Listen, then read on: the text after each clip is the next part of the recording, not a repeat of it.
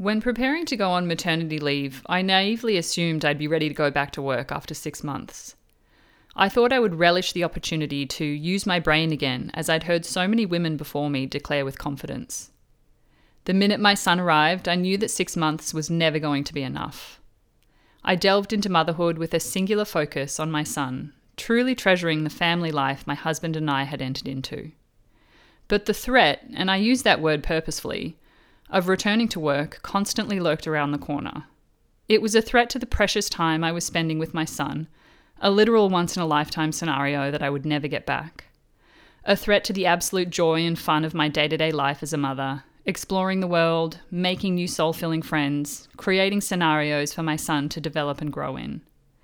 I didn't want to stop growing alongside my baby, who wasn't slowing down no matter what halt to our daily routine loomed in the near future. People often say you mourn your pre baby identity, in particular as it relates to career. But no one ever told me it would be so easy to put that part of me aside. The more I thought about the possibility of pausing my career for longer than my allotted maternity leave, the lighter I felt, and the more possibilities I saw to design a life around my new priorities. I'm extremely fortunate to be in a position to even contemplate not returning to work, and yet initially the pressure and social norm to do so still prevented me from entertaining the idea. The decision was easy once I realised that job security and bullet points on a CV would never give me more satisfaction than watching my son learn to sit up on his own, or listening to him spontaneously belly laugh because of seagulls fighting over a rogue hot chip. Does this sound cheesy? Perhaps. But no one ever told me it would be okay to feel this way. I can't downplay the fact that I've benefited from a system that allows parents to take time out of the workforce to stay at home with their children. Flawed, yes, but still existent, and I've taken full advantage of that. I've been employed by some big institutions and have had truly wonderful leaders and mentors alongside some incredible opportunities to progress professionally. For the better part of a decade, I've really enjoyed myself as a quote unquote career woman, however outdated that term sounds. But somehow that now feels like a jacket that no longer fits. Like I was playing a role that spoke to part of who I am, but not all of it. Becoming a mother has filled me up in more ways than I expected. I've found more joy, more creativity, more lightness, more laughter, and an overwhelming amount of love for both my son and my husband. It hasn't stripped me of my identity or made me feel like I'm missing out on the life I previously had. In fact, it feels like I've ushered in the life I always dreamed of, well before I was even ready to be a mother. I know experiences of coming into motherhood vary, and I don't expect everyone to feel the same way I do. But I've surprised myself in how utterly content I am in being a mother, and I'm trying to understand why no one ever told me that it could be this much fun. In the lead up to speaking to my employer about returning to work, I had conversation after conversation with mums in similar positions to me, many of whom agreed that given the opportunity, they would stay home longer and spend more time with their children.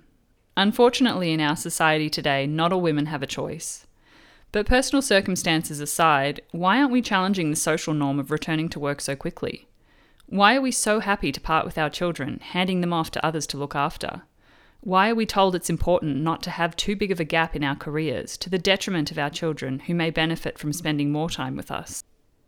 I'm not discounting the incredible difficulty women from generations before us went through just to have the right to go to work and be considered as equal to men nor am I passing judgment on any individual woman's right to choose how she wants to parent her children. But just as the pendulum swings both ways, perhaps there's been too much emphasis on the necessity for women to be in the workforce, and we need to find a greater balance. To give women the freedom to stay at home for longer periods of time raising families, or forever if that's what they choose to do, or work alongside our male counterparts. And to view all of these options with equal respect and reverence. No one ever told me it would be okay to stay at home and be a mother. Everyone expects that you'll be ready to return to work and will be okay to do so. But I'm not, and for now, I won't. The decision isn't one I've taken lightly. It has financial consequences for our new little family, and we've had to put a few things on hold as a result. That aside, no one ever told me it would be the easiest decision I would ever make.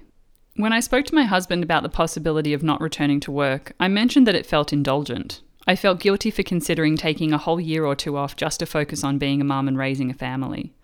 He quickly responded with, That's because society has told you to feel that way. And he's right. We pay lip service to stay at home mothers and congratulate them for doing the most important job. But do we really place that much value on them? If we did, our society and our culture would reflect it. We would see more stay at home mums represented in media and television, heralded as what we should aspire to be as women with children. We would listen to more podcasts with stay at home mums as the main guest, picking their brain for the wisdom they carry and what we can learn from them. Instead, we hold women CEOs, business owners, and entrepreneurs up as the pinnacle of what you should aspire to be as a woman. And that is truly a wonderful part of our society. But in doing so, I can't help but feel that we've forgotten the importance of being mothers, and just that. We assume that being productive means making money or hitting milestones with your child as an outward form of progress to show to the world. She doesn't work, but her children are bilingual, and one is on his way to professional tennis camp in Florida for the summer. She doesn't work, but her children eat organic home cooked meals every day. She doesn't earn a paycheck, but her son was potty trained by the time he was 18 months old. What if productivity didn't need to be measured in any of the aforementioned concepts? What if being a mother and spending time with your child rolling around on a playmat for hours on end was all the productivity you needed to feel valuable in today's society? I'm not the perfect stay at home mother. In fact, I don't identify with that term. I'm a wife, a mum, a writer, as of only recently, a friend, a member of our local community, and many, many more things. I don't cook every meal. We don't do baby sign language, arts and crafts, or at home sensory play. But we do walk a lot, laugh a lot, and spend a lot of time with other mums and bubs in our community. We work hard to get the balance right of family quality time, one on one time as a couple, and alone time that each of us so critically needs. I use nap times to write most days. In fact, this paragraph was written in my head as I nursed my son to sleep for his final catnap of the day. I don't know where this journey of writing and motherhood will take me. It may not equate to money in the bank or another step up the corporate ladder. For now, that's okay, because the truth is, my life has never felt more purposeful, and no one ever told me it would turn out this way.